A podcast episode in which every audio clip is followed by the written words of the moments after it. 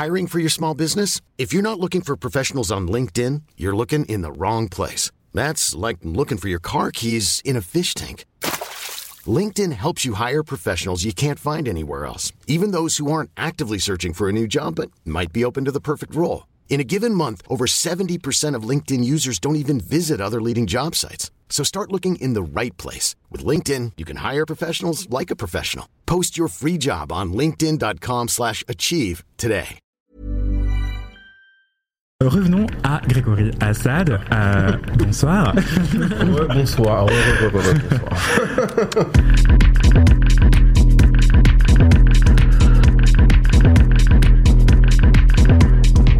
Bah justement, toi, c'était quoi le métier de tes rêves quand t'étais enfant? Est-ce que t'as toujours voulu devenir designer de mode? Euh, oui.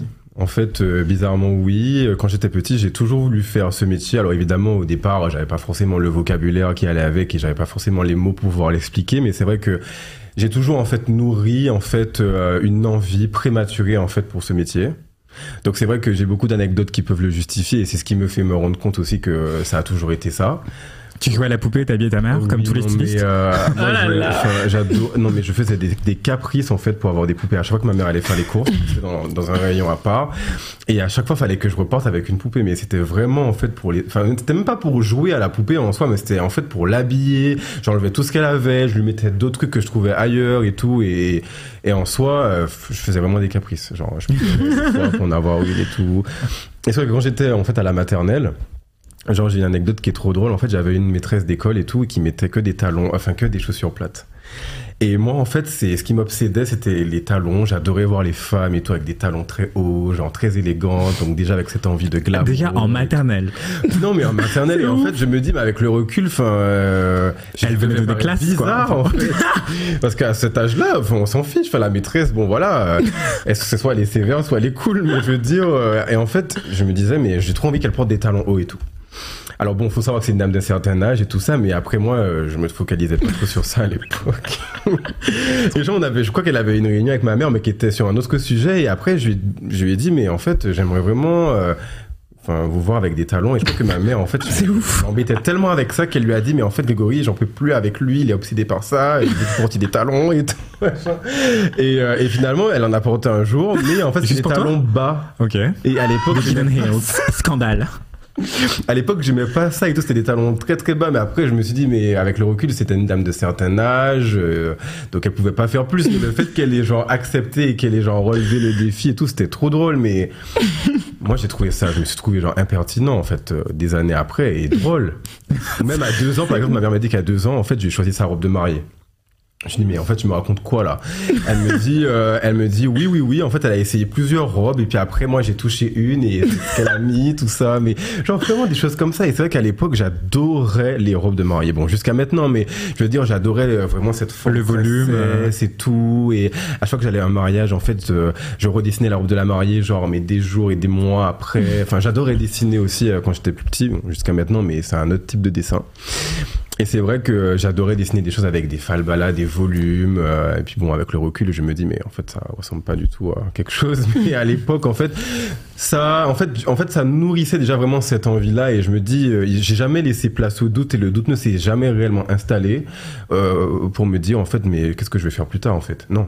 Et c'est plutôt cool parce qu'il y a beaucoup de gens qui, du coup, hésitent et changent des fois plusieurs fois de cursus et, n'arrivent pas à se trouver rapidement. Et ça, c'est, c'est tout à fait naturel. Mais je n'ai pas eu ce problème. En fait, dès le départ, en fait, c'était clair. Il fallait juste que je chemine en, en, en faisant ce qu'il fallait pour, pour, pour arriver à ce que, à ce que j'ai envie de faire aujourd'hui, quoi. Justement, euh, depuis la Martinique, est-ce que c'était un parcours un, et un désir professionnel qui était bien accueilli par ta famille? Est-ce que tu as suivi un chemin euh, scolaire, un parcours scolaire euh, Alors c'est vrai que ma pour famille, heureusement pour moi d'ailleurs, et c'est une chance, m'a toujours en fait soutenu et jusqu'à aujourd'hui, et je suis vraiment content et reconnaissant en fait d'avoir un environnement qui est assez sain, bienveillant et qui me soutient depuis le début, donc que ça soit ma famille ou des amis très très proches. Et, euh, et donc c'est vrai que, que, que j'ai toujours eu ce soutien, surtout que bon, euh, moi j'étais beaucoup avec ma mère quand j'étais petit, donc c'est vrai que j'étais constamment avec euh, une belle femme, très coquette et tout ça, donc ça m'a aussi donné en fait, je pense, cette envie-là. Est-ce que tu l'as forcé à porter des talons? Forcé non, parce qu'en fait ma mère elle aime beaucoup s'habiller et tout ça, donc non. Hein, mais c'est vrai que contrairement en fait à mon père qui lui était euh, vraiment un sportif, aguerri, je pense que vraiment c'était quelqu'un qui a qui, qui a qui rêvait d'avoir un fils qui soit genre footballeur. Je pense alors que c'est tout le contraire de de ce que j'aime. Mais bon, je respecte et, et voilà. Mais euh, c'est vrai qu'on me dit souvent que je tiens ça de ma grand-mère, donc défunte côté euh, paternel que j'ai pas du tout connue malheureusement parce qu'elle est décédée d'un cancer euh, très tôt mais qui était une femme de goût en fait qui s'entendait avec tout le monde qui, qui avait le sens du commerce qui était très belle mais qui avait vraiment en fait ce chic euh, naturel et tout ça et que vraiment que tout le monde connaissait en fait dans la ville. Et euh, je me dis vraiment c'est trop dommage que j'ai pas que j'ai vraiment pas besoin de le connaître mais je pense que de là où elle est elle voit tout ce qui se passe et, et qu'elle doit être genre vraiment contente. Mmh. et, et voilà donc en fait oui non vraiment j'ai vraiment toujours été soutenu par ma famille et je pense que vraiment c'est une force et c'est une chance parce que vraiment, je me dis que même aujourd'hui, malheureusement, en fait, dans certaines familles, je pense que certains parents n'accepteraient peut-être pas que leur enfant fasse ce métier sous prétexte que ça soit un métier où on a l'impression qu'il n'y a pas de, suite ou euh, ou, ou qui n'est pas assez valorisant, euh, à contrario d'être par exemple médecin ou autre, alors que bon, non. Enfin, je veux dire, travailler dans la mode, déjà, la mode, c'est un métier qui est vaste. Il y a les métiers de la mode, c'est énorme en fait. Mais je veux dire que, par exemple, être designer et être avocat ou quoi, enfin, je veux dire, c'est, pas la même chose, mais le métier, il est aussi valorisant.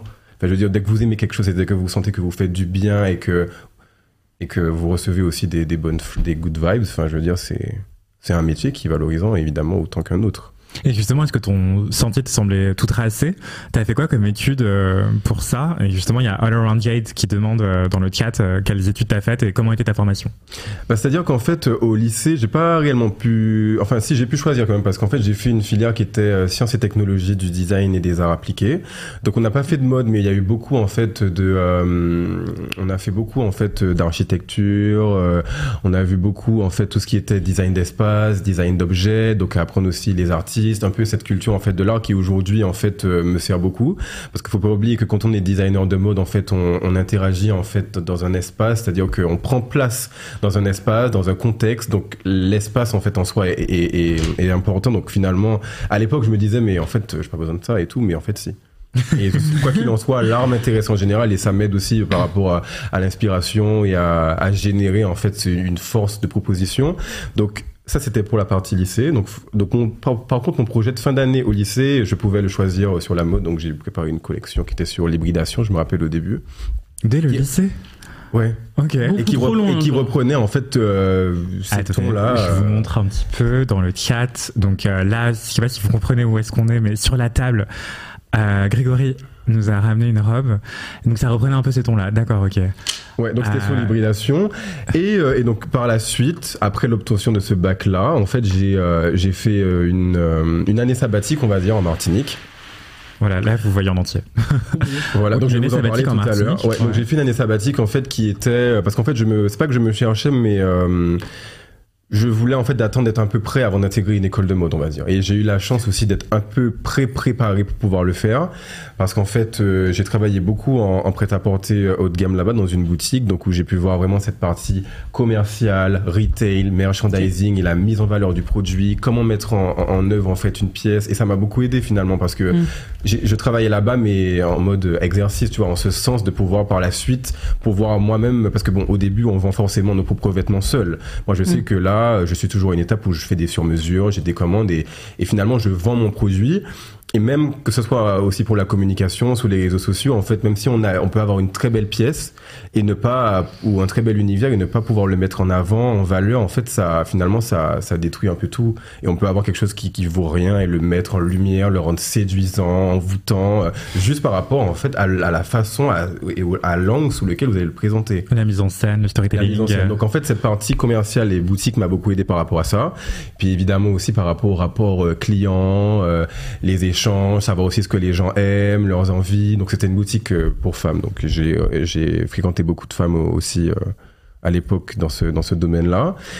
Et, et finalement j'ai eu aussi une formation qui était très couture, atelier qui était avec un créateur local de Martinique. Donc finalement, en fait, c'est deux, cette combinaison en fait de deux en fait univers, de, de, de, deux choses complètement euh, différentes, mais finalement qui vont ensemble, parce que bon, vous faites un vêtement, mais c'est pour ensuite euh, être porté. euh. En tout cas, moi, c'est ce que je voulais. Donc euh, c'est vrai que ça m'a beaucoup préparé par rapport à l'école, sachant que le designer qui m'a qui m'a fait un petit peu cette formation euh, au sein de son atelier et de sa de sa maison entre guillemets, en fait avait fait la chambre syndicale à l'époque. Mais c'était vraiment une autre époque. Donc, si vous voulez, en fait, j'ai vraiment été un peu éduqué avec lui à la dure. Donc, c'est-à-dire que moi, en fait, il, la, la, façon dont on lui a appris à faire les choses, il me les a appris à faire de la même manière. Et euh, donc, quand je suis arrivé à l'école, enfin, j'avais vraiment, en fait, euh, en fait, c'était tellement, en fait, il m'avait tellement habitué à quelque chose de d'hyper sévère, de, de, d'hyper, euh, en fait, rigide. Donc, oui. quand je suis arrivé là-bas, j'étais un peu comme ça. Après, je j'ai appris, en fait, à me, c'est ouf, alors à me contracter un peu plus et tout. Mais finalement, euh, l'école reste ce qu'elle est. C'est-à-dire que ça reste quelque chose de, de, de, strict, de rigoureux. Mais évidemment, on est en, on était en 2000, 2020, 2021, 2019. Enfin, je veux dire, c'était une autre ère déjà. Donc, c'était plus décontracté. Mais le niveau est resté le même. Donc pour le pour répondre à ta question, donc il y a eu ce lycée et puis il y a eu euh, l'IFM par la suite. Justement, euh, est-ce que c'était le moment de la fusion entre la chambre syndicale et l'IFM euh, Et c'est quoi la chambre syndicale concrètement? Est-ce que tu saurais expliquer? Bah, La chambre syndicale, en fait, à la période où j'étais, c'était une école qui était, je sais pas comment comment c'est maintenant, mais c'était une école qui était très technique. Donc si tu veux, en fait, c'était vraiment, j'ai vraiment appris le B à bas de la couture en fait durant trois années intenses.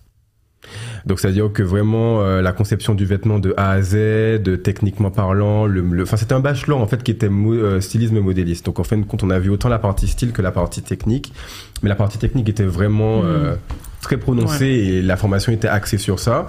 Et d'ailleurs tant mieux parce que souvent et en tout cas même moi quand je avant de venir dans cette école en fait j'avais des envies de faire des choses un peu folles entre guillemets mais je ne savais pas en fait comment les faire tenir debout et les faire enfin les faire prendre vie à travers un vêtement.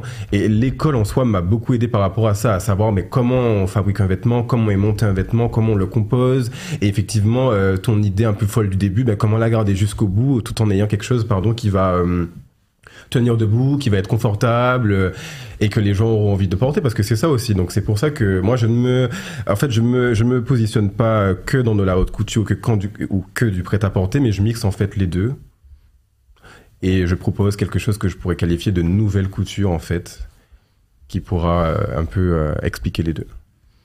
Euh, D'accord, c'est euh, hyper passionnant. Il y a, y a, une petite question qui vient de surgir euh, de Dan Hastings, que tu connais peut-être Chris. Ouais, je, je, viens de, je viens de comprendre le pseudo. Est-ce qu'il peut nous parler de la mode en Martinique? J'aimerais trop savoir si le style là-bas est très impacté par l'héritage colonial ou s'il y a des inspirations qui viennent d'ailleurs. Quelle est ton icône de mode martiniquaise par exemple? Oula. Ça fait trois questions. Qu'est-ce que tu penses de la mode en Martinique Qui serait ton icône de mode martiniquaise euh, Est-ce que c'est impacté par la Alors en fait, euh, donc on commence par laquelle euh, bah, ton, enfin, comment est-ce que tu décrirais la, la mode en Martinique aujourd'hui? Euh, Alors en fait, euh, la mode en Martinique aujourd'hui, euh, en fait, c'est, c'est, en fait, c'est une question. En fait, je peux pas en fait avoir une réponse qui soit genre directe et et radical.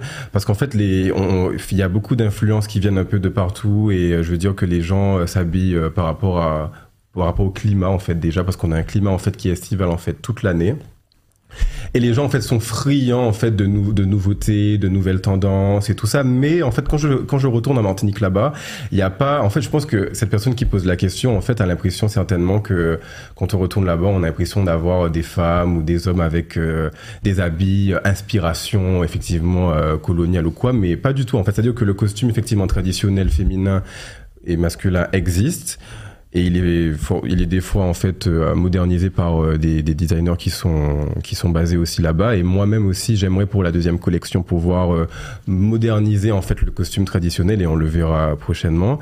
Mais c'est vrai que les gens ont des styles qui qui sont mélangés en fait. Mais je pourrais pas vous dire que quand j'arrive en Martinique eh ben je vois une seule un seul esthétique enfin une seule une, une image fixe une image style, fixe euh, de, de, de, de, enfin après moi la Martinique oui, alors moi j'ai mon idéal que je suis en train de façonner à travers Grégory Assad donc euh, d'avoir euh, du nouveau créole chic euh, version couture euh, non genré voilà. Donc moi je me fais mon image avec moi ce que je trouve et ce qui m'inspire parce que quoi qu'il en soit les gens m'inspirent en général parce que je suis souvent inspiré de, de certaines attitudes de façons de faire et même certaines personnes qui qui des fois euh, comment je dirais en fait ne, ne sont pas Enfin, c'est pas des gens qui aiment forcément la mode, ils ne sont pas mode dans leur façon de, de, de s'habiller, mais sans le savoir, en fait, ils sont la mode en quelque sorte. Dans l'attitude. Dans l'attitude, dans la façon mmh, de se vêtir. Parce qu'il y a, des, euh, il y, a, il y, a, il y a une dame que je connais en Martinique qui est, qui est une couturière, et, euh, et j'ai toujours dit, en fait, que, en fait, elle, enfin, elle met juste un truc un peu comme ça, paréo qu'elle attache comme ça. On aurait dit juste une jupe qu'elle a mis en robe, mais en fait, dans sa façon de faire et tout, enfin dans, la, dans juste la manière de dont, dont c'est mis, mais c'est ça, j'en sais rien en fait et ça inspire et c'est trop beau.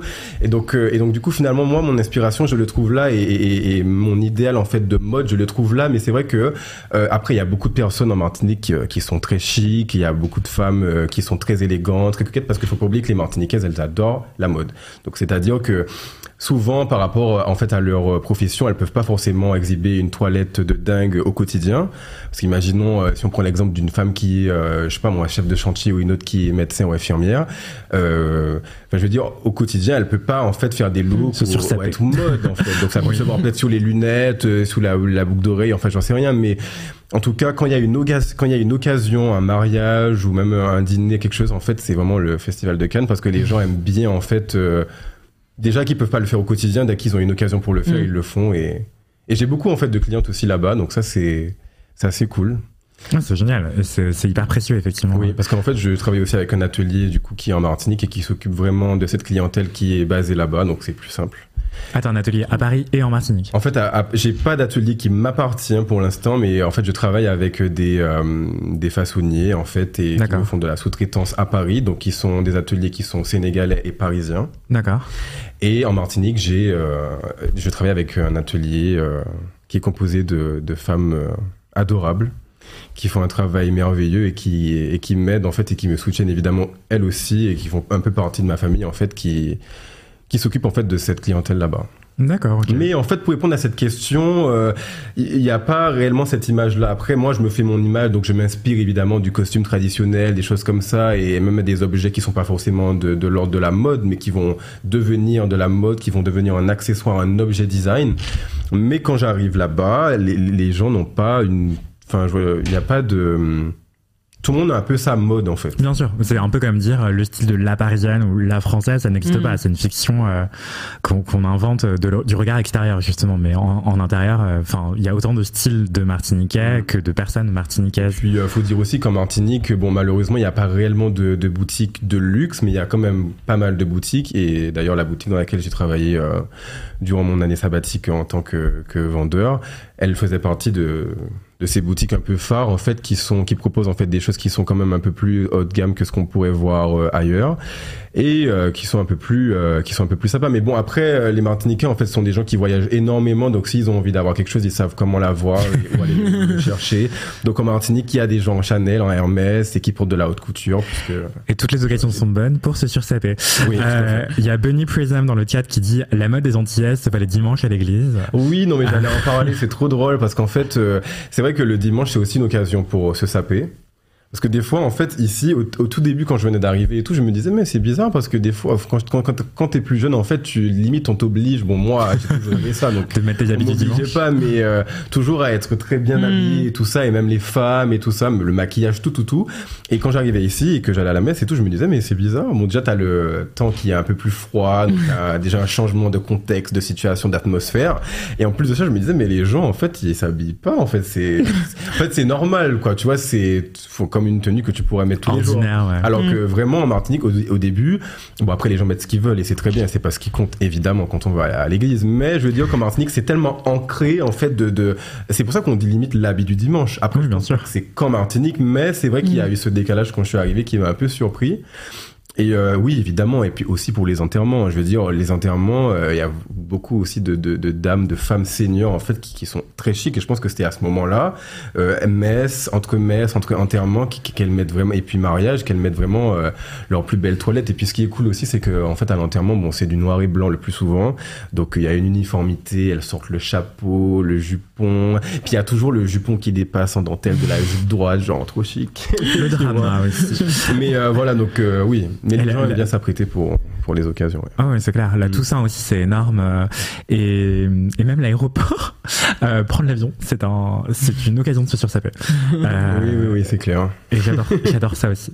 Euh, ok. Est-ce que vous avez d'autres questions, d'autres remarques dans le chat? Allez-y, c'est le moment. Et sinon, ma prochaine question. Est-ce que toi, Chris, d'ailleurs, c'est une question pour Grégory? Ouais, moi, je me demandais, est-ce que tu te sens faire partie d'une génération de designers? Que ce soit à Paris ou ailleurs. Enfin, parce que voilà, t'as fait des études de mode, donc euh, t'as des camarades, t'as eu des camarades de classe en gros qui, avec qui t'as travaillé, qui t'ont, avec qui t'as tissé des liens, qui sont, qui t'ont aussi porté, mais qui ont aussi, je pense, euh, des inspirations et des styles très différents. Et voilà, enfin, je, je, me demandais, on, parce qu'on on a toujours cette image du designer solitaire, mais en fait, euh, t'as appris avec des gens, quoi. Donc je me demandais, toi, comment bah, tu te sentais par rapport à ça Oui, alors c'est sûr que je fais partie d'une, on dira new wave en fait, donc d'une nouvelle ère en fait de, de, jeunes designers. Il y en a tout plein et d'ailleurs c'est formidable. Et euh, donc oui, en fait, oui, j'estime que je fais partie d'une génération de, de designers, une nouvelle génération. Ok. De ce qui va, de ce qui est là en train de se faire, mais qui sera aussi le, le futur ce qui va être. Bah justement, en parlant de New Wave, c'est le nom de ta première collection. Euh, quelle transition toute trouvée On dirait que t'as fait exprès. euh, euh, c'est ma question. Ma prochaine question sera sur ta sur cette collection-là. Justement, petite remarque dans le chat qui me font beaucoup rire. Il y a All Around Gate qui dit petite anecdote. Je suis guadeloupéenne et mes tantes s'invitent à des enterrements pour pouvoir mettre leurs meilleurs outfits. Ah, et ça se fait beaucoup. On ne juge pas. Euh, et il y a Dorian Gray. c'est une occasion pour porter. Euh, généralement, les enterrements c'est la journée. Alors ça une occasion du jour pour porter. Euh, bien sûr, bien sûr. sinon, ça dort dans le placard, quoi. C'est dommage. Et il y a Dorian Gray qui dit aussi, oui, le airport outfit, c'est très important. Euh, voilà. Euh, ensuite. Ah oui, et All Around Gate ajoute, franchement, je ne changerais le folklore de nos îles pour rien au monde. C'est adorable. Et c'est ce qui fait notre force, notre richesse, et pour ma part, qui m'inspire. Justement, il y a un vrai syncrétisme de culture. C'est un peu une plaque tournante entre plein d'influences différentes, entre les Amériques, l'Europe continentale. Donc, euh, on va y venir justement. Parle-nous de ta première collection, qui est pour un jeune créateur souvent ce qu'on dit, euh, qui définit les codes d'une maison. Euh, c'était quoi ta première collection? C'était dans quel contexte? Ah bah alors en fait ma première collection déjà il faut tout remettre effectivement dans le contexte parce que c'est une collection qui de base était censée être une collection de fin d'études. Donc c'était ma collection de fin d'année donc on replante le décor, on était en pleine période du confinement. Donc c'est une collection qui s'est pré-préparée en fait euh, bah, à l'école avec le corps enseignant et euh, et puis est arrivé le confinement qui a fait que ça a fait carrément une explosion complètement brutale qui m'a, je pense, un peu déclenché en fait, comme une éclair et tout, parce que euh, finalement, en fait, c'était une école, enfin, c'était une collection qui était censée être genre 10 looks, je crois, au début. Et puis est arrivé la période du confinement, donc c'est-à-dire que les profs, en fait, avaient déjà prévu une nouvelle organisation, en fait, de mm. Zoom, de process à distance. Oula, quand j'ai vu ça, non, enfin, quand, quand, quand, quand on m'a tenu au courant de ça et tout, je me suis dit, mais en fait, ça, en fait, ça m'intéressait pas. Mais en soi, ça n'avait pas à m'intéresser, il fallait juste que je le fasse parce que c'était les règles. Mais en fait, je me suis senti, en fait, j'ai senti en fait que, de toute façon, je pense que cette envie était déjà prématurée dans ma tête, mais je savais pas à quel moment en fait elle allait se concrétiser, cette envie en fait de, de, de terminer un cursus, de, de, présenter une collection, parce que finalement en fait vous faites une école, on vous dit qu'au bout de trois ans vous allez sortir une grande collection et bam, donc c'est à dire que vous rêvez de ça toute votre vie entre guillemets et pendant toutes ces trois années intenses. Et finalement la troisième année on vous dit que bon ben par rapport à un Covid en fait euh, ben, il y a moins de look à faire. Et après c'était moins de 10 et tout mais ah ça allait pas parce qu'en fait, c'était pas en fait histoire de faire beaucoup pour faire plus et toujours plus, pas du tout parce que beaucoup de gens pensent que c'est c'est comme ça, mais le truc c'est que moi en fait, j'arrivais pas à imaginer un look sans un autre, un look euh, après celui-là, il y a pas celui-là. En fait, c'était ça en fait. Et évidemment après la vie, c'est pas non plus comme ça, mais moi je le voyais comme ça, je me projetais comme ça. Parce que moi je suis quelqu'un qui je, il faut que je me projette. Et quand je le sens, quand j'ai c'est ce qu'on appelle the feeling, genre euh, il faut vraiment que ça se fasse comme ça. Et quand je sens que ça va le faire, ça va le faire. Et euh, et du coup, c'est ce qui s'est passé avec cette collection. Donc en fin de compte, il y a plein de nous qui se sont ajoutés par la suite. Et je me suis dit, mais là, on est à une vingtaine. Ça, c'est, c'est même plus une collection de fin d'année. Ça, c'est un lancement en fait. Et cette collection est devenue en fait euh, un lancement et qui est devenu le lancement de Gregory Assad. Donc du coup, on a fait un show digital. En quelle année, à quelle période? C'était en 2021. C'était en juin 2021. Euh, et donc du coup, ça c'est, bah, ce projet a été possible en fait par rapport à tous mes amis, proches, ma famille, et euh, parce que c'était un défilé qui était bénévole en fait, parce que évidemment moi, je suis dans mon histoire, dans mon délire, je m'emballe parce que j'adore m'emballer aussi, et puis après euh, je fais les pots cassés. Et c'était vraiment une prise de risque parce que finalement je suis dans mon truc, mais avec quels moyens, comment, euh, enfin voilà, je, je, je sortais d'une école, enfin je veux dire c'était ma sortie d'école et tout, et euh, bon, après, j'ai pu trouver effectivement des personnes, euh, par exemple pour le lieu, qui m'a. On a fait une collab pour le lieu, donc ça m'a été prêté. Bah, après, il y avait aussi une grosse équipe de make-up artistes, de hairstylists, de d'habilleurs. En fait, c'était incroyable avec le recul parce que je me dis en fait, mais comment j'ai pu monopoliser autant de monde?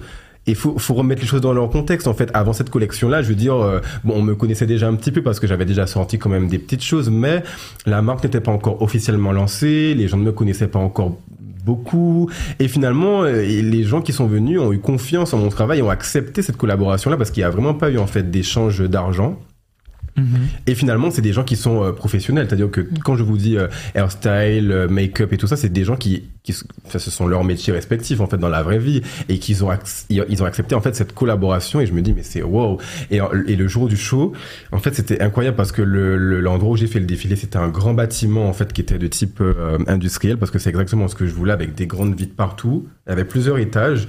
Et on aurait dit réellement, et c'était à, à, la base, c'est un centre de réinsertion pour les jeunes. Donc il y avait un gymnase, il y avait une salle, un réfectoire et tout. Mais c'était fait, on aurait dit que c'était fait et prévu pour ça. C'est-à-dire qu'il y avait vraiment genre un floor pour les make-up, mais un truc mais dingue parce que finalement, des fois, je me dis, mais euh, souvent, quand certains designers commencent et tout, ils n'ont pas forcément effectivement le moyen d'avoir ça. Moi non plus, j'avais pas les moyens de les avoir, mais je l'ai quand même eu par rapport effectivement bah, à des connaissances, à des amis d'amis et tout. Et je me suis dit, mais c'est dingue. Et on avait vraiment une organisation genre hyper professionnelle, hyper carrée. J'avais aussi des amis, des copines qui s'occupaient de qui s'occupaient de la logistique et qui sont des gens aussi qui font ça euh, dans leur profession. Mais j'étais vraiment hyper bien entouré et je me dis genre euh, wow, genre we did it quoi. Justement là en parallèle, euh, pendant que tu parlais, j'étais en train de montrer euh, ton compte Instagram où on voit plusieurs pièces de cette collection. Ah. Euh, donc comment est-ce qu'elle s'appelle C'était quoi les codes Quelles pièces on, on trouvait dans cette collection? Est-ce que tu peux nous la décrire? Alors la collection, bah, c'était New Wave, donc nouvelle vague, donc nouvelle vague dans laquelle je j'évolue en fait. Alors il faut savoir que c'est une collection qui va euh, de l'ombre à la lumière. Donc concernant la colorimétrie, donc c'est une collection qui est au début inspirée en fait euh, des portraits de Malik Sidibé en fait qui est un photographe euh, malien et euh, donc du coup, dans ces clichés en noir et blanc, on a vraiment en fait ce chic euh, hyper euh, naturel, intemporel, et c'est, enfin, c'est hyper beau en fait. Et je me suis carrément inspiré de ça pour le début. Et souvent dans ces photographies, on retrouve des mélanges de, dans ces clichés, on retrouve des mélanges d'imprimés, mais qui sont balayés en fait par un filtre noir et blanc. Donc tout est finalement je veux dire que tout est finalement euh, tout à fait normal et logique, alors que bon, dans cette collection, j'ai mélangé mes etc. de tissus qui n'ont strictement aucun rapport entre eux. Euh, C'est-à-dire que j'ai mélangé du madras noir et blanc, donc qui est du coton euh, typiquement de, de la Martinique, enfin de chez nous, euh, de la Martinique en fait, qui est normalement utilisé pour le costume euh, traditionnel féminin et aussi pour des chemises d'hommes. Donc c'est un tissu normalement qui est euh, dans des couleurs vraiment très vives, donc euh, du jaune, du orange, du vert, du bleu. Et c'est vrai qu'on qu'il y en a un qui est proposé noir et blanc.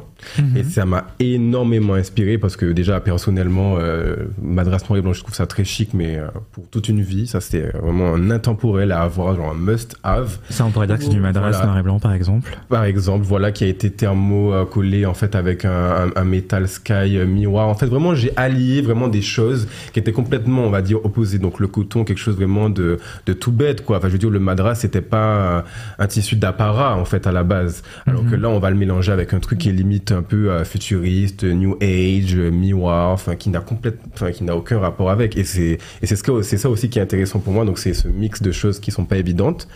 Donc le côté métallique euh, en inspire, euh, en, enfin, je me suis inspiré pardon de John Chamberlain qui est un qui est un sculpteur qui est un sculpteur, qui est un sculpteur pardon qui fait des sculptures un peu euh, euh, c'est des carrosseries en fait qui sont réformées qui tiennent debout et il y en a une qui m'a intéressé en particulier qui était métallique comme ça silver et euh, ça m'a beaucoup intéressé pour euh, mais il y a un truc qui est, qui est, très particulier par rapport euh, dans le rapport au bijoux aussi dans les Antilles par exemple. Mm. Et toi on trouve beaucoup de métal dans ta collection.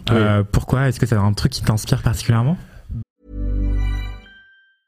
I'm Sandra, and I'm just the professional your small business was looking for. But you didn't hire me because you didn't use LinkedIn jobs. LinkedIn has professionals you can't find anywhere else, including those who aren't actively looking for a new job but might be open to the perfect role, like me. In a given month, over 70% of LinkedIn users don't visit other leading job sites. So if you're not looking on LinkedIn, you'll miss out on great candidates like Sandra. Start hiring professionals like a professional. Post your free job on linkedin.com/achieve today. Bah, en fait, c'est-à-dire que, euh, en, fait, cette première collection était une première collection. C'était un peu une collection d'intégration. J'avais envie vraiment que les gens commencent à découvrir mon univers, mais euh, en commençant par le début. Donc, j'ai vraiment commencé par des tons, en fait, un peu primaires pour moi. Donc, le noir et blanc, argent, euh, beige, blanc cassé, gold. Donc, c'est-à-dire que quand je dis que la collection va de, de l'ombre à la lumière, c'est-à-dire que pendant tout le process de la collection, si on regarde bien, on a vraiment des silhouettes un peu sombres, dans des tons un peu froids au début, et puis par la suite, on arrive à quelque chose de beaucoup plus chaud, beaucoup plus chatoyant, beaucoup plus convivial convivial.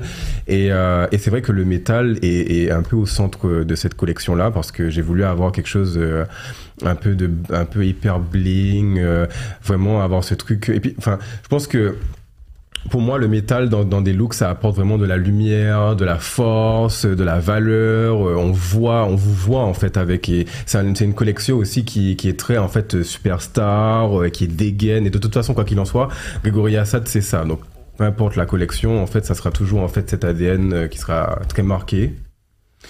Et euh, mais c'est vrai que bon, en Martinique, on a beaucoup en fait ces, gros bijoux en fait créoles, ces gros clips là, ces boucles d'oreilles en or et tout ça. Et c'est vrai que par la suite, dans la partie un peu plus euh, chaude, un peu plus gold de la collection, on est on est à fond dans cette inspiration là de bijoux un peu ostentatoires qu'on va retrouver encore plus dans cette deuxième collection et qui seront encore plus mis en avant. Ah, beaucoup de teasing, vas-y, raconte-nous un petit peu, c'est quoi les inspirations pour la prochaine collection Vous verrez.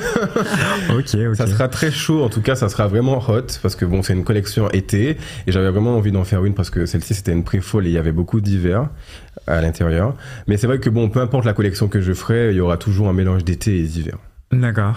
Euh, et justement, euh, il y a quelqu'un dans le chat qui disait euh, est-ce que c'est la collection que Loïc Préjean a documentée? Euh, Loïc Préjean, petit point de contexte, c'est un journaliste mode, un très grand documentariste qui, qui, fait beaucoup de documentaires du coup.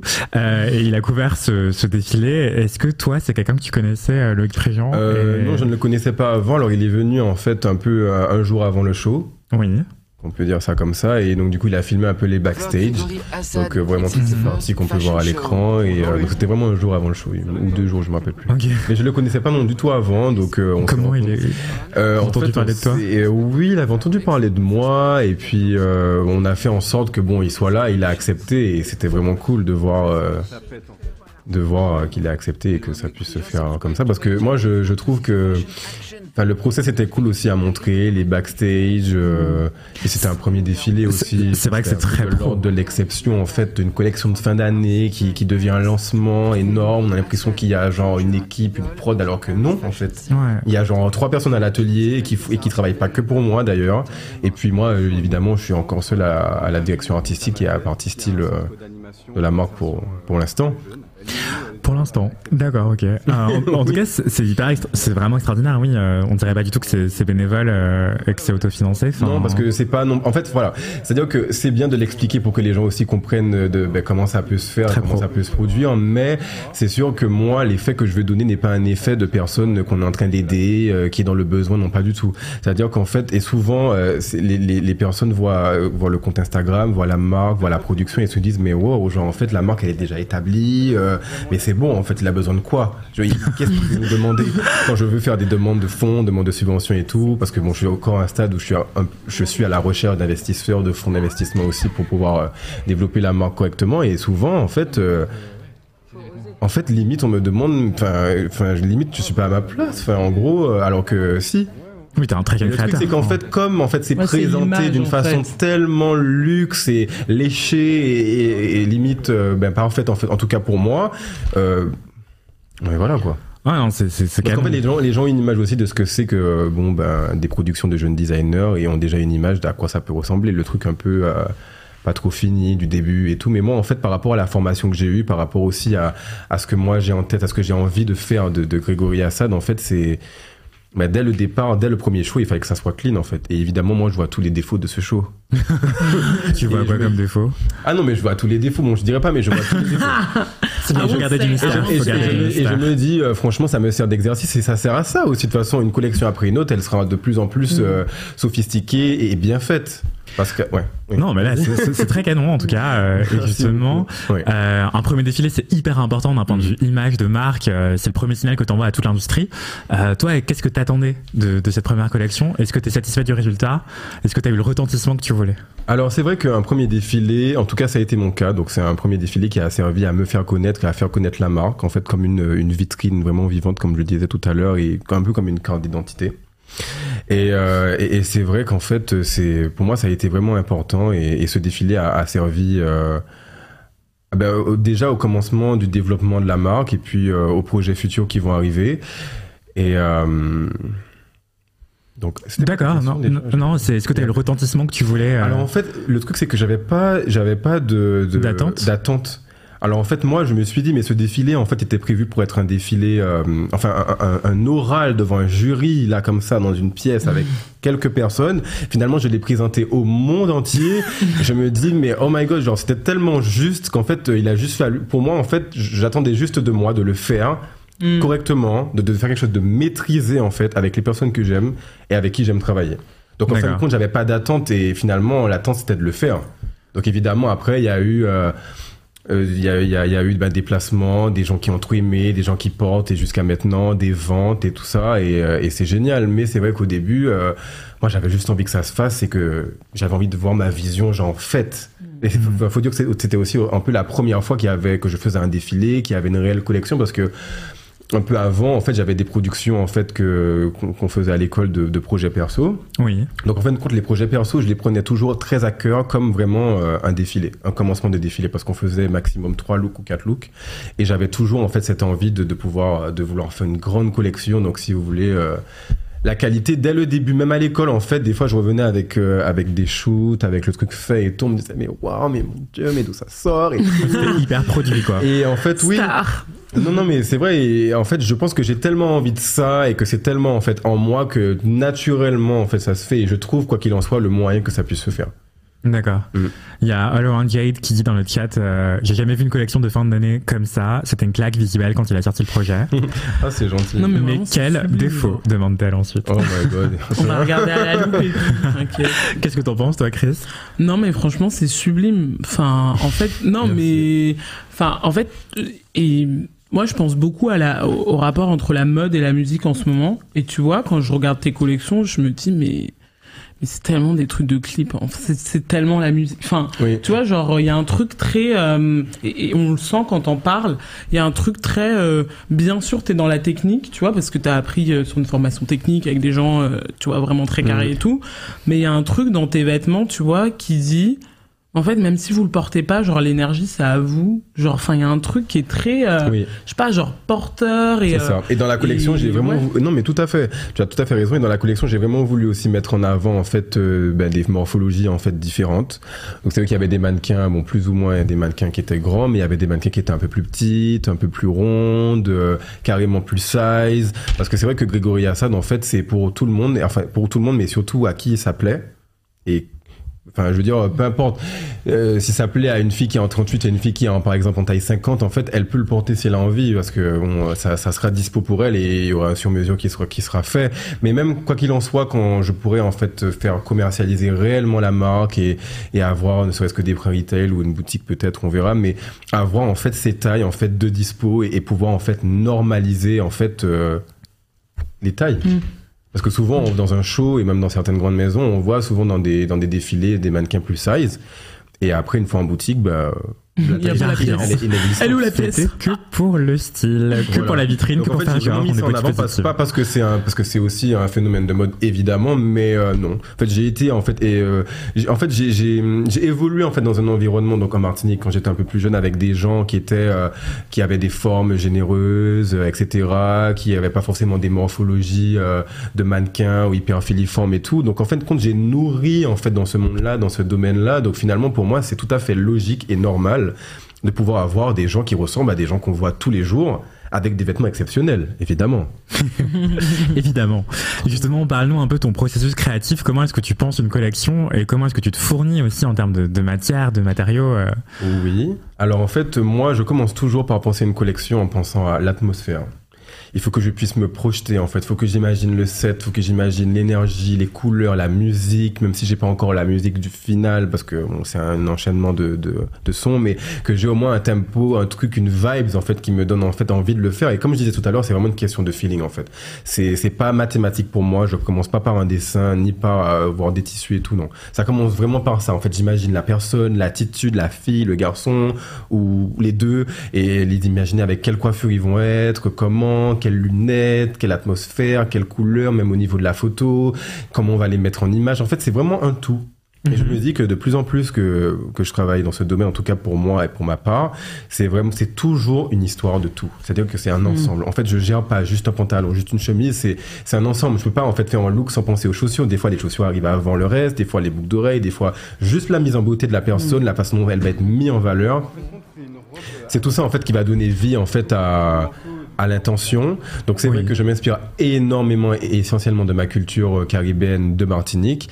Donc c'est-à-dire que je reprends des fois des albums photos vintage ou même de ma famille ou où je fais énormément aussi de recherches approfondies euh, euh, sur des comment dire j'ai beaucoup de recherches approfondies en fait sur cette culture également et puis euh, d'ailleurs aussi que je mixe pour pouvoir créer en fait des fois ce décalage mais c'est vrai que je fais énormément de recherches beaucoup beaucoup beaucoup beaucoup pour en fait tout le temps aussi avoir euh, ces références et c'est aussi avoir sa- cette justification qui va en fait euh, appuyer en fait le propos d'une collection et, et pas juste euh, mettre parce que c'est beau et parce que j'aime. Alors oui, évidemment, on n'est pas forcément toujours obligé de se justifier et c'est pas non plus mon cas, mais c'est vrai que des fois j'aime bien en fait avoir des, des, des références qui sont miennes, euh, qui vont appuyer en fait euh, les collections. Donc c'est vrai que dans celle-ci, on a beaucoup d'influences un peu R&B, euh, old school, surtout sur la partie un peu euh, dorée, comme ça, de, de ces débardeurs en bord-côte, euh, vraiment près du corps avec la grosse chaîne, euh, qu'on appelle les rope chain États-Unis. Pareil pour cet ensemble-là, en fait, j'ai été beaucoup inspiré par le clip euh, A Great Joe de Beyoncé, Oui. que j'adore. Upgrade. Et en fait, donc voilà, donc euh, toute cette histoire, euh, ce côté très expansive, euh, c'est quelque chose qu'on va, qu'on qu'on sait pas si on peut se l'offrir ou pas, mais euh, qui donne en fait envie et qui, qui est séduisant en fait. Et je pense que c'est ça. Oui, donc tout a l'air très cher, justement, mais comment est-ce que tu te fournis d'un point de vue matière, vu que tu es un tout jeune créateur? Est-ce qu'il y a de l'upcycling, par exemple? Alors, euh, il y a de l'upcycling, donc ici. Donc euh, voilà, donc ce qui est cool avec cette robe, c'est qu'elle a été faite avec du carrelage de salle de bain. Donc Voilà. c'est exceptionnel parce que on n'aurait pas dit, mais c'est aussi le but. Hein. J'ai pas voulu que ça que ça Que que ça ait l'air, de euh. ça. Donc c'est ça aussi l'idée. Donc en fin de compte, après tout est dans le choix du carrelage parce qu'évidemment moi j'ai voulu avoir une espèce de pièce un peu heavy, un truc un peu lourd, euh, clinquant, genre vraiment la pièce un peu lourde de cette collection et puis le, le truc euh, très couture, euh, mais finalement qui se porte tout naturellement. euh, Tout naturellement, évidemment. Oui, pour aller faire ses courses, par en exemple. ouvrant ici tout simplement. Je et, euh, Je sais pas si vous voyez euh, dans le chat le zip qui est et juste c'est vrai que là. j'aime bien penser à des choses un peu, euh, un peu fous, mais qui va finalement vont se normaliser avec vraiment des détails euh, de la vie de tous les jours, quoi, Mm. des poches. Là, c'est du vinyle. C'est Euh, euh, oui, Euh, non, c'est pas du vinyle, c'est du du sky laqué. D'accord. Ok. Noir. Donc vraiment avec ces détails vraiment sur piqûre, voilà. Mais en fait là c'est du carrelage donc verre, inox et aluminium. Donc attendez, je c'est dézoome un petit peu parce que Donc, c'est voilà, c'est lourd. c'est du direct. C'est Ah. c'est effectivement très lourd. hein. Je sais pas si vous entendez le C'est bruit très lourd, mais c'est pas plus lourd qu'une autre robe euh, que plein que que des gens portent. euh, Voilà, donc il y a des petites bretelles en haut, en sky couture, En aussi. général. C'est pas plus lourd que des robes de haute couture euh, traditionnelles? Ouais. D'accord, ok. Non, et puis en plus là c'est plutôt pratique parce que bon. euh, Il a n'y a pas de doublure, on met, peut vrai. mettre quelque chose en dessous, une chemise ou un, un body, peut-être près du corps, etc. Mais euh, non, en fait, j'aime bien, en fait, finalement, avoir euh, des idées un peu, un peu folles, si on peut dire ça comme ça, ou des choses un peu moins évidentes, je dirais, et puis finalement de les normaliser. Oui, en fait, la matière est folle, mais finalement, la coupe, Oui. elle est assez euh, Et puis, il faut que ça accessible. tienne sur un cintre, faut que ça soit vraiment, genre, qu'on ait l'impression qu'on dans la boutique, on voit ça, clic, clic, on peut l'essayer, pas, on le met, et that's fine. Ouais, c'est assez facile à comprendre, tu peux l'enfiler toute seule, euh, t'as pas besoin Mm. d'aide, quoi. Contrairement à plein de robes de Mm. couture. Et euh, Euh, donc, euh, après pour les fournitures, c'est vrai que moi, je n'ai pas un fournisseur ou une boutique en particulier, je vais partout. Je vais partout, je chine partout, j'achète partout, bas de gamme, haut de gamme, je mélange. Et moi, je trouve que c'est la richesse en fait d'une collection. En tout cas, bon, ben, quand on démarre, et c'est aussi mon cas, elle est là en fait. C'est-à-dire que je vais chiner chez des grossistes, euh, chez, chez des, des tissus de maison, des restes, des... En fait, je, je vais partout, j'ai pas d'interdit, euh, je fais des kilomètres, euh, je trouve des fois des choses vraiment exceptionnelles et puis après... Chez Brigorama. ouais, ça c'était chez le roi Merle. J'adore. Euh, petite parenthèse, justement, dans le chat, les gens disent Ah, on n'aurait jamais pu deviner, parce que depuis tout à l'heure, ils essayent de deviner en quoi c'est fait. Des ah gens avaient dit des petits miroirs.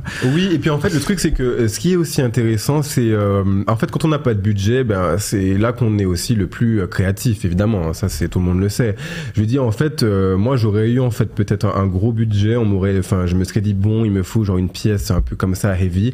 Peut-être que j'aurais pensé à le faire avec du carrelage, mais peut-être aussi que j'aurais pu me dire ben on le fait en cristal mèche avec un travail de broderie, euh, des ateliers le sage, genre incroyable et ça va, et ça serait encore plus beau.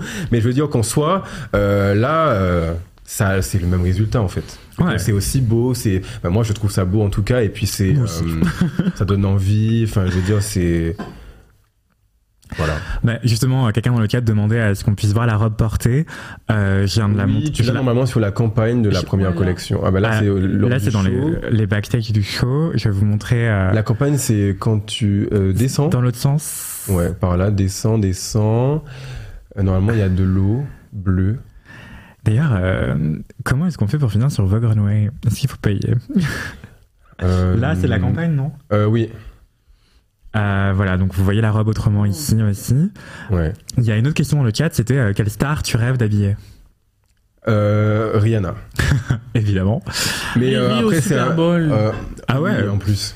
Mais Rihanna parce que bon déjà elle a une, une, signification pour moi qui moi c'est pas moi je suis pas en fait groupie de stars de personnes connues et tout c'est pas ça m'intéresse pas en fait c'est juste que Rihanna en fait c'est c'est une caribéenne donc, euh, je veux dire, c'est une, c'est une sœur, c'est une cousine, en fait, pour moi, en quelque sorte. Et en fait, de l'habiller, ça serait genre vraiment un honneur. Mais c'est pas, en fait, un, rêve en mode, euh, bon, bah, je rêve d'habiller des superstars et tout. Oui, c'est cool, et je le fais, et j'habille de toute façon plusieurs types de, de, de, personnes, mais c'est sûr que Rihanna, ça serait pour moi euh, une fierté, en fait. D'accord, mm. ok. Et une star locale dans l'Hexagone euh, ben, J'ai habillé Iseult, que j'adore. Trop beau. Euh, Ayana Kamura, j'aimerais bien, mais bon, ça c'est l'occasion ne s'est pas encore présentée. Non, mais t'inquiète, pas encore. On va lui parler. Pas encore. Aya, Aya, j'espère que tu Mais euh, oui, Isolde, elle a porté euh, des, des, choses et euh, c'est une personnalité que j'adore et je la trouve très belle et et ce sont des profils comme ça en fait que, qui, qui font que Grégory Assad existe et c'est ce que je veux mettre en avant en fait. Et euh, mm. qu'est-ce que tu espères pour la suite de ta carrière aujourd'hui?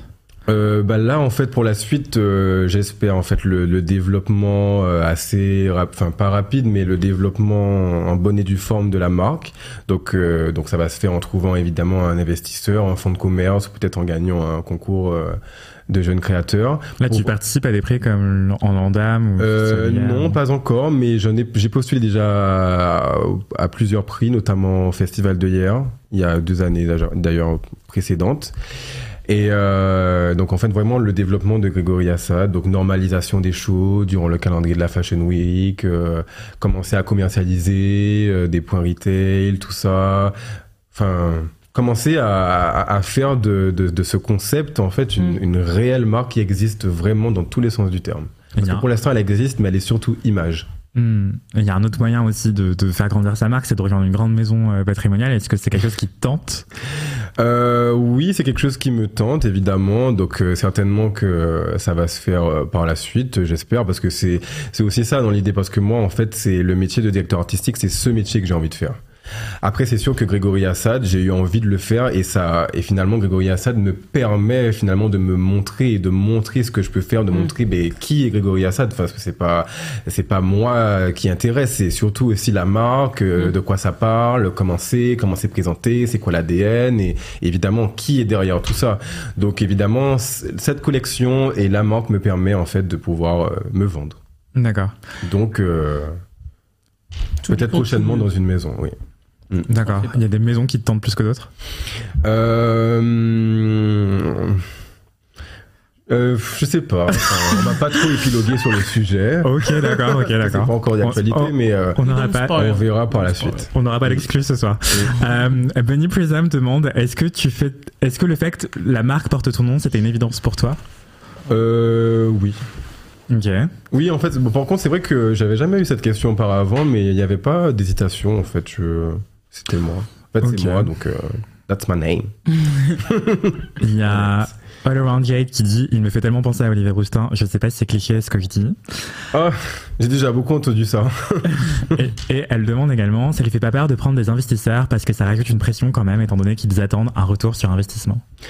Euh, ça ne me fait pas peur. Après, c'est sûr que ça sera une nouvelle expérience qui sera, qui va se faire certainement et j'espère dans un futur très proche. Mais euh, après, faut dire que moi, j'ai confiance euh, en mon produit entre guillemets. J'aime pas trop utiliser ce mot, mais j'ai confiance en ce que je fais, en mon travail.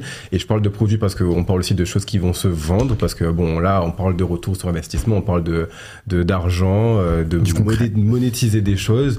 Donc après, moi, j'ai j'ai confiance en ce que je fais. Je sais que ça va le faire. Et de toute façon, euh, j'ai eu tellement de retours. Il y a tellement de gens qui ont envie d'acheter, qui ont cette envie en fait de, de, de dépenser leur argent dans mes vêtements et dans mes dans mon concept que finalement. euh, en fait, il n'y a pas d'incitation et non, j'ai pas peur. Donc évidemment, ça sera, c'est nouveau pour moi, mais non, je suis confiant en ce que, En ce que tu portes, oui, en ce que tu proposes. et en Toi- ce qui peut fonctionner pour. Bien. Et toi, Chris, Ouais. est-ce que c'est quelque chose que tu aimerais acheter? Est-ce que tu porterais cette robe, par exemple? Mais Et vous, dans le chat, est-ce que vous porteriez cette Mais en robe? vrai, ça me donne trop envie, hein, parce que moi, enfin, je suis un peu caméléon du style parfois et tout, Mhm. mais juste, je trouve que, en fait, même si c'est pas, moi, je porte parfois des trucs, que je dirais très classiques entre guillemets, mais en fait, juste le vêtement, tu peux être quelqu'un d'autre, quoi. Oui. Donc, Et pour moi, ça, euh, c'est une robe classique.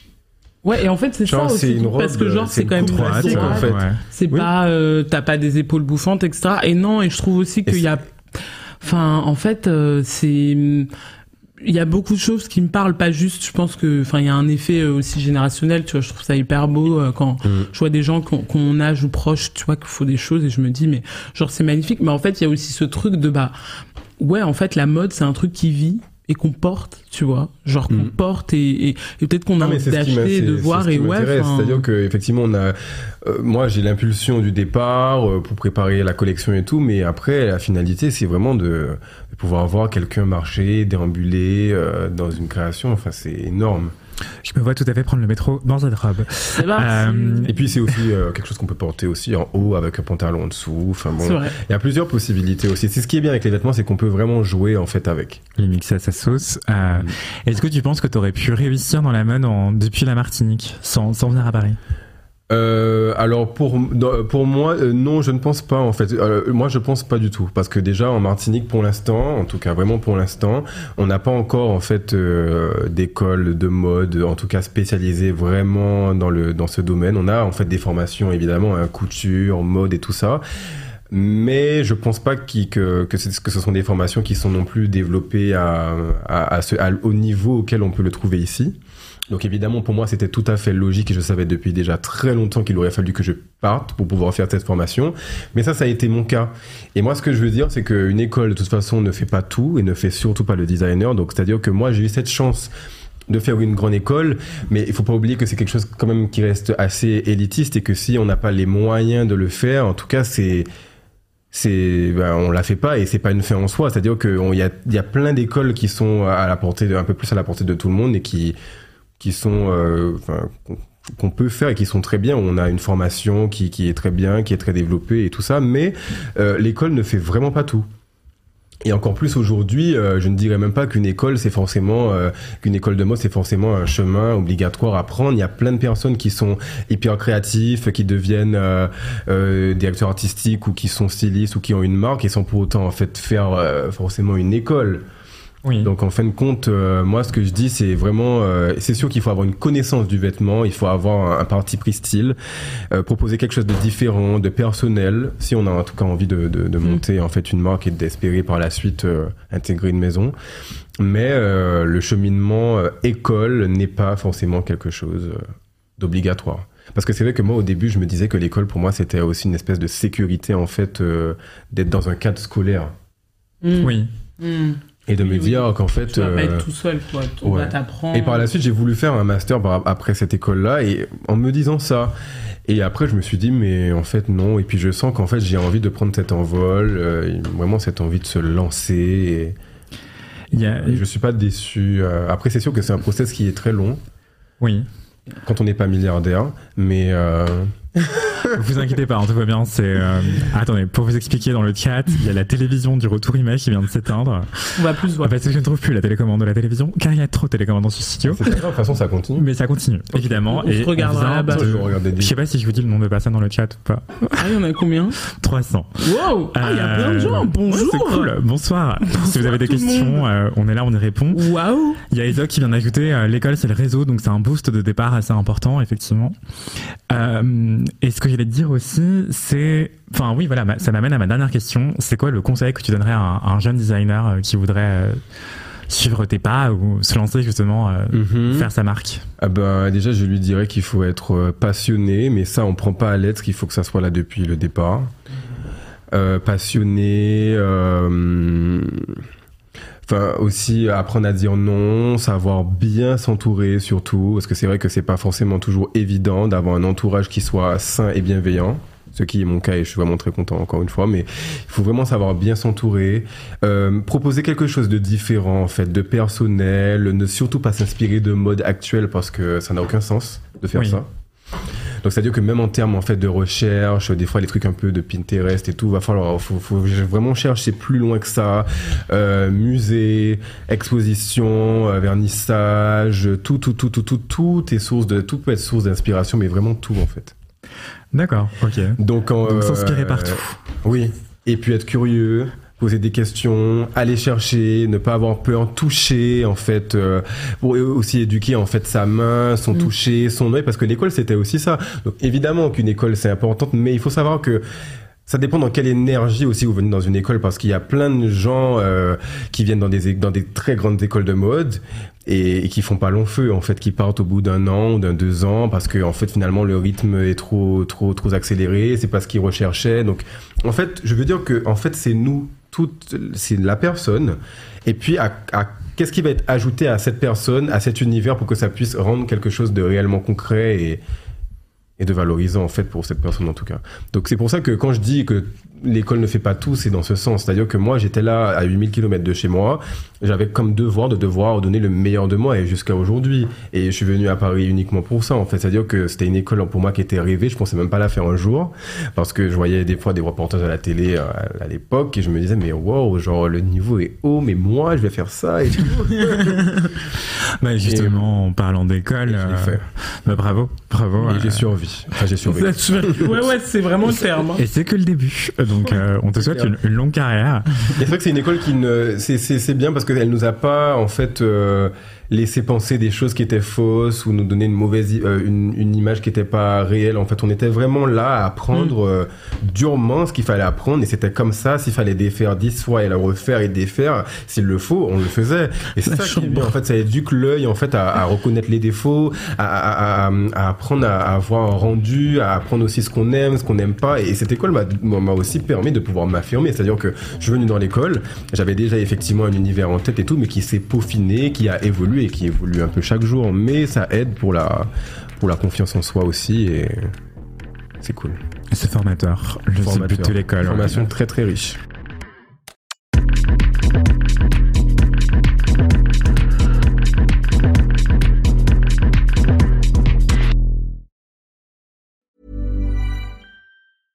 Hey, it's Paige DeSorbo from Giggly Squad. High quality fashion without the price tag. Say hello to Quince. I'm snagging high-end essentials like cozy cashmere sweaters, sleek leather jackets, fine jewelry, and so much more. With Quince being 50 to 80% less than similar brands. And they partner with factories that prioritize safe, ethical, and responsible manufacturing. I love that. Luxury quality within reach. Go to quince.com slash style to get free shipping and 365 day returns on your next order. Quince.com slash style.